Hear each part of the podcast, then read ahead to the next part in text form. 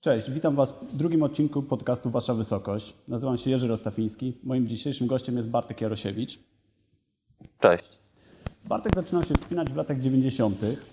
Oczywiście zaczynał jak wszyscy od wspinania z liną. Natomiast już od 10 lat wyłącznie bulderuje. Dlaczego tylko bulderujesz? E, zacząłem bulderować jak pierwszy raz pojechałem do Blo i po prostu stwierdziłem, że to jest fajniejsze niż sznurek. Poza tym zdecydowanie lepiej mi to wychodziło. Obecnie pracujesz jako instruktor, a tak naprawdę trener wspinania. Od kiedy to robisz? E, zacząłem pracować z ludźmi jakieś 9 lat temu. Wydaje mi się, że we wrześniu przyszłego roku będzie 10 lat, jak e, regularnie prowadzę sekcje wspinaczkowe. E, wcześniej dwa albo trzy lata pracowałem na obozowej. I te 9 lat temu zrobiłeś kurs instruktora? Kurs instruktorski zrobiłem jeszcze chwilę wcześniej, w 2004 roku. Eee, To było jeszcze w trakcie studiów i później pracowałem na ścianie. Najpierw, e, najpierw pracowałem z ludźmi na zasadzie zastępstw, za kolegów, którzy prowadzili już wtedy grupy. Eee, I gdzieś chyba z końcem studiów zacząłem pracować full time jako instruktor. I od tego czasu już tylko i wyłącznie tym się zajmujesz. Będziemy w ogóle rozmawiać o treningu, treningu z punktu widzenia amatora. E, jakie główne różnice widzisz między treningiem na poziomie amatorskim, czyli amatorskim 6, 6.1, 6.2, 6.3, a treningiem pro, no to 8A boulderowe, 6.5 i więcej z liną. Czy są tu jakieś zasadnicze różnice? Czy to wygląda tak naprawdę dosyć podobnie? Największa różnica jest chyba taka, że amatorzy, osoby wspinające się gdzieś w moim odczuciu do poziomu 6263 powinny przede wszystkim się wspinać. E, powinny starać się wspinać dużo w różnym terenie, wspinać się z liną, bulderować, e, a i raczej na początku nie dotykać przyrządów treningowych. E, A dla tych bardziej zaawansowanych przyrządy i jakiś trening specyficzny jest y, no, nieodłączną częścią i bez tego w zasadzie trudno jest zrobić progres i no, bez tego nie ma, nie ma szans na jakieś wyniki. Na początku to znaczy jak długo? Tak jak mówię, do poziomu 6.2-6.3 jeżeli ktoś ma bardzo szybki progres, to moim zdaniem 2-3 lata. Chodzi o to, żeby nasze ciało się zaadoptowało do, do obciążeń. Czyli to definiujesz przez osiągnięty poziom sportowy, a nie yy, staż treningowy, tak? Czy to nie jest tak, że po dwóch latach możesz wejść na kampus, tylko raczej to widzisz w ten sposób, wspinasz się na poziomie powiedzmy 6-3, możesz wejść na kampus. Bo wiele osób po prostu zastanawia się, kiedy zacząć dokładać właśnie oprócz samego wspinania, także trening na przyrządach. Moim zdaniem, jeżeli za szybko zaczniemy używać kampusa chwytu tablicy, to w większym stopniu będzie nas to ograniczać, bo na początku jakby szukamy jak najefektywniejszego przemieszczania się po, po, po, po ścianie, tak? To znaczy to, co nas najbardziej ograniczy, to, co najbardziej ogranicza osoby początkujące, to jest y, to, że się wspinają mało płynnie i siła nie jest tutaj czynnikiem ograniczającym. A pójść jakby jeżeli za szybko wskoczymy na przyrządy stricte siłowe, to oczywiście yy, zawodnicy zrobią się silniejsi, ale yy, nadal będą się ruszać kwadratowo i nadal ta efektywność będzie bardzo niska. Okej, czy jakbyś byś miał opisać taką idealną drogę wspinacza, zaczął, chodzi już trochę na ściankę i chciałby zacząć się rozwijać e, w kierunku, no wiadomo, trudniejszych dróg, trudniejszych boulderów, to jak to by wyglądało Twoim zdaniem? Zaczyna po prostu od spinania się dużo? Tak, zaczyna od y, wspinania się dużo, wspinania się w miarę możliwości na różnych ścianach, od wspinania z liną, gdzie łatwiej jest złapać dużą objętość treningu i dużo przewspinanych metrów. E, oczywiście trzeba próbować też trudniejszych rzeczy, bo od wspinania się na poziomie 5 nigdy nie wskoczymy na, na wyższy poziom, więc też tej objętości nie można sprowadzać do jakichś absurdów. E, Na pewno bardzo dobre jest po prostu bulderowanie na ścianie. W tej chwili jest to łatwe, bo na wszystkich ścianach są przygotowane buldery i, i po prostu łatwo można sobie, no, nawet osoby początkujące znajdują coś dla siebie. E, No i w momencie, jeżeli nie wiem, widzisz, że nie jesteś w stanie pójść dalej, wtedy warto wrzucić jakieś dodatkowe ćwiczenia. ale nie wcześniej, tak, tak jak mówię, nie wcześniej niż około poziomu 6,2-6,3 e, i nie wcześniej niż po dwóch latach, tak? bo to po prostu może być bardziej szkodliwe niż Rozumiem. pożyteczne. Czyli te pierwsze lata to tak naprawdę progres generujemy objętością tego treningu i jego urozmaiceniem, czyli szlifowaniem techniki, mówiąc krótko. Dokładnie tak. Yy, Myślisz, że można technikę wspinaczką opanować samodzielnie? W sensie przychodzisz na ściankę, nie masz znajomych, którzy się wspinają lepiej, chcesz się uczyć wspinać i jesteś w stanie na przykład na dobrze ułożonych boulderach, na boulderowni samemu tą technikę sobie wypracować, czy tu jednak oglądanie filmów w internecie, już nie mówiąc o pomocy instruktora, będzie nieodzowne? Na pewno korzystanie z pomocy innych, czy to będzie instruktor, czy to będzie kolega, który się już wspina, yy, jest bardzo pomocne i bardzo przyspiesza ten proces, bo odkrywanie samemu, jak się skręcić, albo kiedy, nie wiem, wykonać dynamiczny ruch, yy, jest czasochłonne i szkoda tego czasu. Jeżeli ktoś ci to pokaże, to lądujesz oczko wyżej. Jasne. Mm, I potem osiągnęliśmy ten poziom 6.2, 6.3, już mamy podstawy techniki zbudowane. Dużo się wspinaliśmy przez ostatnie dwa lata i w tym momencie dopiero wchodzimy na dodatkowe przyrządy typu kampus, wchodzimy na jakiś drążek. E, Rozumiem, że trening tak naprawdę ogólnorozwojowy to warto wrzucić od samego początku. Z przyczyn zdrowotnych, czy to też byś odradzał osobom początkującym? Początkującym zupełnie. Nie, nie odradzałbym. To znaczy trening ogólnorozwojowy, czyli takie ogólne przygotowanie yy, na pewno przyda się na każdym poziomie i no, szczególnie jeżeli ktoś, nie wiem, nie uprawiał innych sportów, czy ogólnie mało się rusza, to na pewno będzie to dla niego bardzo korzystne, ale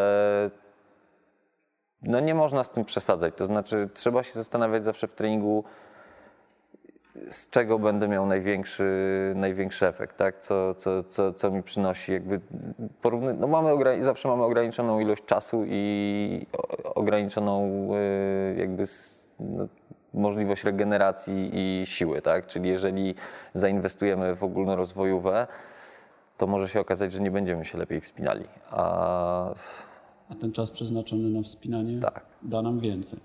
E, Fajnie, że nawiązali do tego czasu, bo to jest tak naprawdę jedno z głównych pytań, które ja słyszę od ludzi. Ile mają oni się wspinać? I to oczywiście w skali tygodnia. Czy jeżeli mam czas pójść dwa razy po dwie godziny na ściankę, to już jest coś? Czy to jednak jest mało? Czy starać się więcej? Jak ty uważasz? Moim zdaniem dwa treningi w tygodniu to jest jakieś minimum, żebyśmy mogli mówić o budowaniu jakiejś formy, tak, żeby ten progres był zauważalny. E, natomiast chyba ideałem są trzy treningi w tygodniu. Przy czterech już trzeba umieć to poukładać tak, żeby nie kumulowały się jakieś przeciążenia. Mówię to z, punkt, tak, z perspektywy e, swojej pracy, bo po prostu Młodzi ludzie się szybko regenerują, ale jak nie wiem, miałem w tej chwili 30 parę lat i jeżeli wrzucę sobie cztery ciężkie treningi, to nie jest ze mną dobrze. A tym bardziej z kimś, kto nie ma kilkunastu lat treningu ze sobą. Tak? Czyli uważasz, że dwa, tak naprawdę trzy to jest takie optimum pomiędzy tymi bodźcami treningowymi a regeneracją. Tak, chyba trzy to jest y, jakaś tam forma idealna. Ale mówisz, że nawet jeżeli mamy czas tylko na te dwa wyjścia na ściankę, to Spokojnie już można coś na tym budować budować. Mieć nadzieję, że to nie będzie stanie w miejscu, tylko jednak będziemy e, jakoś tam szli do przodu tutaj. E, czyli ustaliliśmy, że na początku stawiamy po prostu na dużą ilość wspinania, szlifujemy technikę, przygotowujemy nasze ciało na dalsze obciążenia.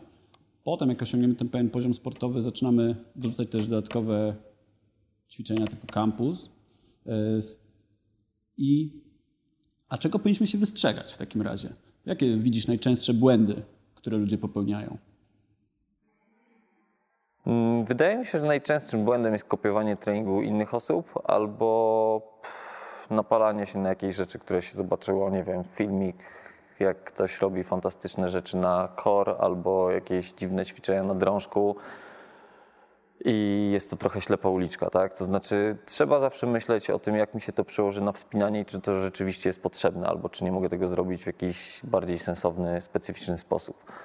Eee, Kopiowanie treningu nawet kolegów na podobnym poziomie może być błędem, bo każdy ma jakieś inne swoje słabe i mocne strony i, i trzeba się zastanowić, jakby co mi jest najbardziej potrzebne. Okej, ale żeby umieć to ocenić i umieć zauważyć tak naprawdę, że ten trening nie jest najbardziej efektywny, już musisz mieć pewną wiedzę. A wiesz, zaczynasz się wspinać, chodzisz, no powiedzmy od roku na tą ściankę, tak naprawdę ty jeszcze nie wiesz, czy trening, który robi kolega, tobie będzie dobrze wchodził i tobie daje dobre efekty. Może ci się wydawać, że ty po prostu masz troszeczkę wolniejszy progres. Yy, masz tutaj jakiś, jakąś radę, jak ocenić skuteczność tego, co robisz? Bo każdy i tak będzie się w innym tempie rozwijał, więc to trudno powiedzieć, że po miesiącu powinieneś robić tyle, a po dwóch miesiącach robić tyle, bo no, u każdego będzie to inaczej wyglądało. Więc po czym można to oceniać? Chyba najłatwiej jakieś spojrzenie z zewnątrz, czyli zapytać, nie wiem, instruktora, trenera, e, kogoś, kto się lepiej wspina, e, kogoś, kto na pewno jest na wyższym poziomie technicznie, bo tak jak mówisz, jeżeli ktoś się wspina rok, to trudno mu, trudno mu stwierdzić, co tak naprawdę jest tym czynnikiem e, ograniczającym. Yy, Okej, czyli zapytać kogoś bardziej doświadczonego. No i właśnie, tu jest kolejne pytanie, które bardzo często się przewija, mianowicie czy jeżeli chcę się wspinać, chcę się wspinać lepiej, muszę chodzić na sekcje, muszę chodzić na zajęcia indywidualne, muszę korzystać z pomocy profesjonalnej trenera? Hmm, Szczerze, muszę? ja wiem, że jesteś trenerem, ale Myślę, że warto. Myślę, że warto. To znaczy, to, te, tak jak mówiłem, pewnych rzeczy nie musisz odkrywać samemu. E, spojrzenie z zewnątrz pomaga e, wyłapać braki, e, braki techniczne, braki siłowe. E, trener na pewno pomoże Ci dobrać odpowiednie ćwiczenia, powie Ci, nie wiem, po jakich drogach, bulderach masz się wspinać, żeby ten progres był e, szybszy. No tak, ale sporo osób zastanawia się, czy warto wydawać, albo niektórzy po prostu nie mają tych pieniędzy, które musieliby zapłacić za opiekę trenerską. Natomiast w internecie jest w tej chwili mnóstwo filmów, mnóstwo porad e, treningowych, oczywiście są też książki. Myślę, że jeżeli ktoś jest dostatecznie ambitny i no, ma ochotę poświęcić ten czas e, na zapoznanie się z tymi podstawami treningu, jakimiś poradami, to ma szansę to robić dobrze, czy dalej bez tej wiedzy fachowej i paru lat doświadczenia to nie będzie nadmiernie efektywne? ma szansę to robić dobrze, bo w czasach jak ja się uczyłem wspinania, nie było trenerów. E, nie było Instruktorzy się koncentrowali na prowadzeniu zajęć w skałach. Tak naprawdę wtedy oferta kursów to, to były kursy wspinania z, z dolną asekuracją albo kursy skałkowe. E, I nie było czegoś takiego jak praca nad techniką, czy, czy sekcje, które jakby miały pomóc tak nauczyć się wspinać. E, Na pewno w takim przypadku grupa znajomych, którzy się wspinają na, na, na podobnym poziomie, bardzo pomaga. Żeby nie trenować samemu, bo po pierwsze motywacja jest dużo wyższa, jak wspinasz się w fajnej ekipie. Po drugie, yy, no, podpatrujesz, jak jakiś boulder robią inne osoby, jest łatwiej. Stefan Malej zapytany, co jest jego ulubionym środkiem treningowym, odpowiedział właśnie ustawka boulderowa z kolegami. Potwierdzam. Coś w tym jest. Czyli wspinać się i to wspinać się w towarzystwie, nakręcasz się i ciśniesz mocniej, zarazem dostajesz jakiś feedback. Tak, tak. No, często przychodzisz na ścianę, jesteś sam i nie chce cię puścić tyle prądu, co mógłbyś puścić, jak są znajomi i widzisz, że kolega coś zrobił i trochę bardziej chcesz. Rozumiem. A widzisz jakieś różnice jako trener między tym, jak powinni trenować e, mężczyźni, jak kobiety? Tutaj jakkolwiek uzależniasz to od płci klienta, co robi? E, Na pewno tak ogólnie kobiety, mężczyźni mają inne predyspozycje, jeśli chodzi o budowanie siły, wytrzymałości, ale też e, o, najczęściej widzę u kobiet e, problemy z dynamicznym przemieszczaniem się po ścianie, co jest często bardzo efektywne. Po prostu coś, czego albo musisz mieć straszny zapas siły, żeby złapać przyblok, dogiąć i, i, i sięgnąć. Możesz to samo zrobić dynamicznie, to wymaga pewnej koordynacji i bardzo często e, no, kobietom słabo to wychodzi. Więc na pewno na ten aspekt powinny zwracać więcej uwagi. A mężczyźni? Mężczyźni, e, technika szeroko pojęta, czyli efektywność przemieszczania się. Tak żeby nie, nie wszystko robić patentami siłowymi. Czyli odwrotnie, to jest zasil. Często tak, często są y, za silni do tego, co jest niezbędne, żeby zrobić drogę. To jakby nie, nie, nie sztuką jest robić drogę, jak masz na niej zapas siłowy, tylko sztuką jest ją zrobić na totalnych odlotach. E, to znaczy tak, że musisz wszystkie ruchy wykonać idealnie, żeby to wyszło. Prawda. E, I właśnie, pewnie wiele razy słyszałeś takie zdanie, że ktoś przychodził nawet na ściankę, pierwszy raz widział, podobało mu się, ale mówił, że jest za słaby, za stary, za gruby, że to nie dla niego. Myślisz, że tutaj są jakieś ograniczenia dla osoby, która chce zacząć wspinanie w którejś z tych kwestii? Nie, myślę, że nie ma. Może byłbym ostrożny z bulderowaniem, bo jeżeli e, chcesz zeskakiwać z wysokości 2,5 metra, metrów na, na, na materac i rzeczywiście jesteś ciężki, to no, było sporo sytuacji, gdzie kończyło się to jakimiś dziwnymi kontuzjami kolan, e, ale to wynika z tego, że zawodnicy kompletnie nie byli przygotowani do, do, do tego rodzaju wysiłku, natomiast y, wspinanie z liną jest absolutnie dla każdego. Nie widzę żadnych ograniczeń, jeśli chodzi o wiek, w którym można zacząć się wspinać i to jest właśnie fajne w tym sporcie. Jeżeli przyjdziesz na ścianę, to tak naprawdę chyba każdy może pokonać drogę o trudnościach 3-4, a z czasem będzie pokonywał większe trudności. Czyli możesz zacząć od zaraz, czy jednak przed tym przyjściem na ścianę powinieneś trochę popracować nad kondycją? Są jakieś takie wymagania wstępne? Żadnych. Czyli po prostu przychodzisz i zaczynasz, się, zaczynasz wspinać, się wspinać. Jak ci się podoba, wspinasz się więcej, a po pewnym czasie musisz ocenić, co cię ogranicza. Wtedy być może warto że na pewno jak chcesz się wspinać lepiej, to, a jesteś ciężki, to jeśli jest to możliwe, to zrzucenie paru kilogramów nie, nie, nie zaszkodzi.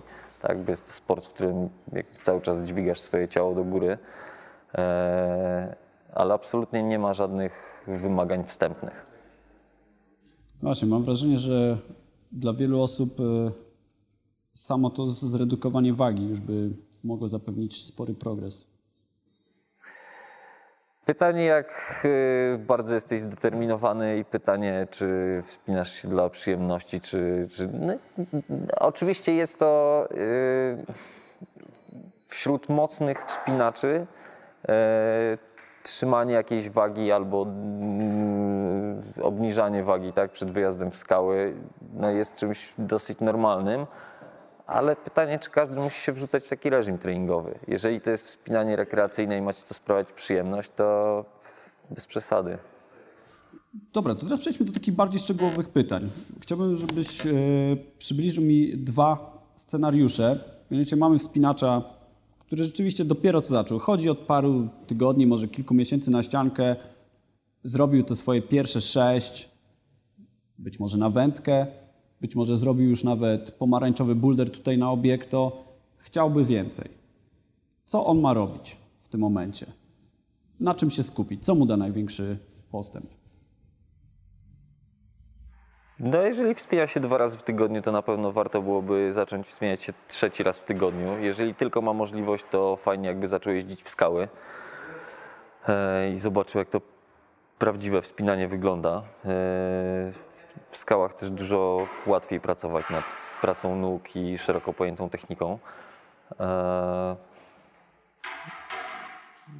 Myślę, że na pewno musi próbować coraz trudniejszych rzeczy, ale też robić to w sposób sensowny, czyli nie na koniec treningu. cały czas pokutuje wiele takich nie wiem, czy mitów, czy, czy jakichś takich błędów treningowych, że ludzie przychodzą na ścianę, wspinają się dwie godziny z liną, a potem idą na dożynki, na buldery, co jest kompletnie bez sensu. E, I gdyby, gdyby te buldery zrobili po pół godzinie solidnej rozgrzewki, a potem ewentualnie powspinali się z liną, to jakby ten sam czas i ten sam wysiłek dużo lepiej się przełoży na efekty. Czyli bouldering tablica Campus, nie na koniec, nie na zmęczeniu? Zdecydowanie. E, niedawno ukazał się w, w sieci filmik z e, Jerrym Moffatem z lat 90. z kampusa i myślę, że to, co Jerry opowiada w trzecim odcinku, to jest esencja kampusa. robisz to, dopóki czujesz się silny. To znaczy, to musi być po solidnej rozgrzewce, jak przestaje ci się doginać, koniec. No tak, kampus też pewnie najlepiej by potraktować jako osobną jednostkę treningową. Natomiast to myślę, że to nie jest jeszcze w przypadku osoby na poziomie no, 6-6-1. Zdecydowanie nie. Czyli tutaj nie idzie na kampus, wspina się i przychodzi powiedzmy na ścianę, na boulder i co, ma robić tylko te swoje pomarańczowe i spróbować różowego i może czasami zrobić, czy jednak się stawi też coś trudniejszego niekiedy? E, Zdecydowanie warto spróbować jakichś trudniejszych rzeczy, ale fajnie też, yy, nie wiem, zastosować jakieś metody powtórzeniowe, tak? Nie wiem, widzisz, że masz jakiś boulder, który sprawia ci duże kłopoty, ale jesteś w stanie go przejść, zrobić go kilka razy, tak? Być może zamiast na koniec treningu iść na drążek, to lepiej na takim pozi- na poziomie koło 6-6-1 pójść w duże przewieszenie i powtórzyć trzy razy e, jakiś boulder, który po prostu pokonuje duże przewieszenie, tak? E, zamiast czterech serii na drążku zrobić sobie dwa różne bouldery po kilka razy. Będzie to dużo bardziej specyficzne wspineczkowo. Okej. A teraz omówmy takiego średnio zaawansowanego amatora. Zrobił swoje pierwsze to 6-3, nawet może 6-4 i chciałby iść dalej. Rozumiem, że tutaj już trening będzie się tych dwóch osób znacząco różnił, prawda? Tak, no osoba na poziomie 6-3-6-4 na pewno musi myśleć o wrzuceniu jakichś, chwytota- jakichś specyficznych e, przyrządów. Chwytotablica Campus. E, ja ostatnio jestem fanem włączania tego w normalny trening, to znaczy nie robienia osobnego dnia, kiedy robimy tylko Campus albo tylko chwytotablicę, tylko na początku treningu po dobrej rozgrzewce. W momencie, jakbym chciał zacząć robić trudne bouldery, poświęcam pół godziny na Campus, restuję 15 minut i wracam do boulderowania. Zetknąłem się wielokrotnie z taką poradą, że lepiej być niedotrenowanym niż przetrenowanym. Właśnie ludzie bardzo często starają się zrobić więcej niż mogą, niż dają radę, co przynosi tak naprawdę odwrotne skutki. Wiesz, pokutuje to, co mówiłeś o tych e, stereotypach, że na koniec idziemy się dorżnąć na kampusie. Tak samo pokutuje, że przekonanie, że jeżeli nie wychodzę na czworakach e, z treningu, to znaczy, ten trening był nieudany. Przy treningu siłowym zdecydowanie jest to błąd. To znaczy wychodzenie na czworakach z treningu siłowego to jest więcej szkody niż pożytku, bo znacznie rośnie czas potrzebny na regenerację, a ten efekt treningowy nie będzie lepszy. To znaczy e, jeżeli e, po rozgrzewce przez półtorej godziny wspinasz się naprawdę bardzo intensywnie, zachowując wszystkie długie przerwy odpoczynkowe, to to jest dość. Nie ma co, nie ma, nie ma co cisnąć do, do oporu. E, Po czym poznać, że to jest dość? Może warto sobie zaplanować, że trening ma trwać dwie godziny, nie więcej, jeżeli mówimy o treningu siłowym. E, Albo jak po prostu przestajesz się trzymać, nie wiem, spinasz się na poziomie niebieskich boulderów i jak spadasz z drugiego kolejnego i wiesz, że to nie jest bardzo trudny boulder, tylko ciebie rozgina, to starczy. kończysz. Idziesz do domu nawet z poczuciem takiego lekkiego niedosytu, tak? Tak. Natomiast co do takiego, takie przetrenowanie, niedotrenowanie, to jakby warto sobie zaplanować, tak? Jeżeli mamy ważne zawody albo wyjazd w skały, dwa tygodnie przed tym wyjazdem można sobie zrobić okres bardzo intensywny, a potem trochę odpuszczasz, żeby ciało się zregenerowało, tak, żeby organizm się zregenerował i wtedy przychodzi ta super kompensacja. E, I skoro już mówimy o regeneracji, to jak uważasz, amatorzy powinni regularnie w ciągu sezonu robić sobie takie okresy regeneracyjne? Zrobić to tylko raz w roku? Przez regeneracyjne mam albo na myśli bardzo okres lekkiego wspinania, albo w ogóle nie wspinania na przykład. Jak zalecasz swoim kursantom? Myślę, że na takim poziomie u większości osób to wychodzi naturalnie. Nie wiem, wyjazd na narty, wyjazd nad latem nad morze i, i, i, i no masz przerwy we wspinaniu, tak? To znaczy, ja uważam, że mniej więcej raz na pół roku, tydzień, dwa bez wspinania e, e, raczej zrobić dobrze. Chyba, że, chyba, że nie czujesz żadnych, e, żadnych skutków typu bolące paluchy, bolące łokcie, to wtedy można działać. Czyli jak coś boli, to nie jest tak, że rośnie, tylko raczej mamy problem. Koniecznie lepiej, lepiej sprawdzić. No właśnie, bo wiele osób uważa, że ból jest nieodłącznym elementem treningu. I ja z kolei od fizjoterapeuty słyszałem, że jak się budzisz i cię coś boli, to to nie jest fajnie, tak być nie powinno, tego należy unikać. To nie jest normalne. E, a jak jest perspektywa osoby, która ma trochę więcej lat? Da się trenować i rano, żeby znaczy, cię nie jestem bolało? nienormalny, bo chyba codziennie mnie coś rano boli. Yy, Nie wiem, wydaje mi się, że nie jesteś w stanie robić treningu na kampusie chwytu tablicy i twierdzić, że cię nic nie boli. No, część tych treningów po prostu nie jest zbyt przyjemnych, tak? Znaczy oczywiście, jeżeli ten ból jest y, stały i nie znika, to, to, to wtedy zaczynam się tym przejmować, ale jeżeli po prostu czuję opuchnięte czy obolałe palce, wiadomo, że trzeba dwa dni zluzować i powinno być lepiej. Chodzisz do fizjoterapeuty Chadzam, jak regularnie? potrzebuję. Nie, Czy nie tylko jak regularnie. potrzebujesz? Raczej jak potrzebuję. I jest szansa, żeby się no, w takim oczywiście amatorskim dalej rozmawiałem poziomie rozwijać z wiekiem. Jesteś po tej 40, jesteś po 50, czy jeżeli się spinasz, to już musisz się pogodzić z tym, że będzie gorzej, czy masz klientów, którzy z roku na rok, mimo tego, że się nie stają młodsi, mają nadal progres?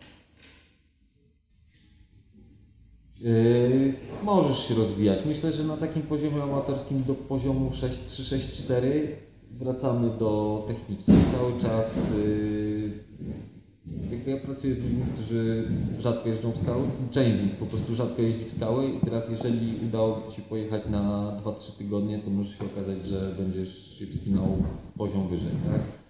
Eee, na pewno jest gorzej z regeneracją, na pewno nie ma tak po, nie wiem, po 40-50 pewnie zrobienie więcej niż 3 treningów w tygodniu będzie problematyczne, e, ale nadal myślę, że możesz się rozwijać. Zresztą jest trochę przykładów wspinaczy z zachodu, którzy zaczęli się wspinać w wieku lat 40 i w wieku lat 60 prowadzili 8B.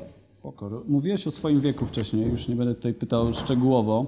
Rozmawialiśmy też o tym, czy ludzie mają szansę na ten progres mimo tego, że nie mają już 21 lat. E, Jak to u Ciebie wygląda? Ty masz cały czas progres? Rozwijasz się jako wspinacz sportowo?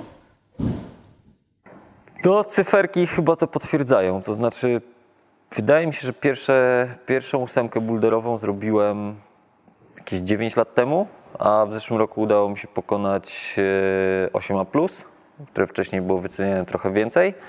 E, I na pewno jest to najtrudniejszy boulder, jaki zrobiłem, a w tym roku zrobiłem kilka kolejnych e, boulderów za 8A, więc e, jakby nie czuję regresu, tak? To, to znaczy myślę, że jak e, efektywnie trenujesz, to, to jesteś w stanie się rozwijać. Chciałbym wierzyć, że jeszcze, jeszcze chwilę będę mógł się pobawić na takim poziomie.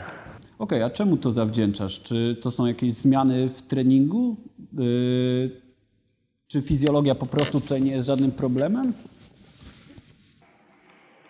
Nie wiem, trudno powiedzieć. Na pewno 8 czy 10 lat temu dużo więcej czasu spędzałem na zawodach boulderowych i jakby trochę się to kłóciło. To znaczy, jak były zawody, to nie zastanawiałem się, czy chcę jechać w skały, czy na zawody, tylko jechałem na zawody, a w tej chwili e, praktycznie nie startuję w zawodach, e, ale każdy wolny weekend, jak tylko mogę, to staram się pojechać w skałę. Wydaje mi się, że w tej chwili po prostu wspinam się więcej w skałach. To się na pewno przekłada. Mm, No i też trochę zmieniłem swój trening, ale właśnie pod kątem skał, to znaczy więcej trenuję na chwytu tablicy kampusie, czyli koncentruję się na pracy nad trzymaniem chwytów. Eee, nie wiem, układam sobie bouldery, które w jakiś tam sposób przypominają moje projekty. Eee, I, I na pewno to się przekłada, tak? Eee, Jak startujesz w zawodach, czy jak. eee, No, nie wiem, mając bardziej ograniczony czas, bardziej ten czas szanujesz. W tej chwili rzadko kiedy mogę się pojawić na ścianie więcej niż trzy razy w tygodniu. E, mam dosłownie trzy treningi po, po dwie godziny, więc muszę to dość efektywnie wykorzystać. E, no jak widać, da się, da się z tego coś zrobić.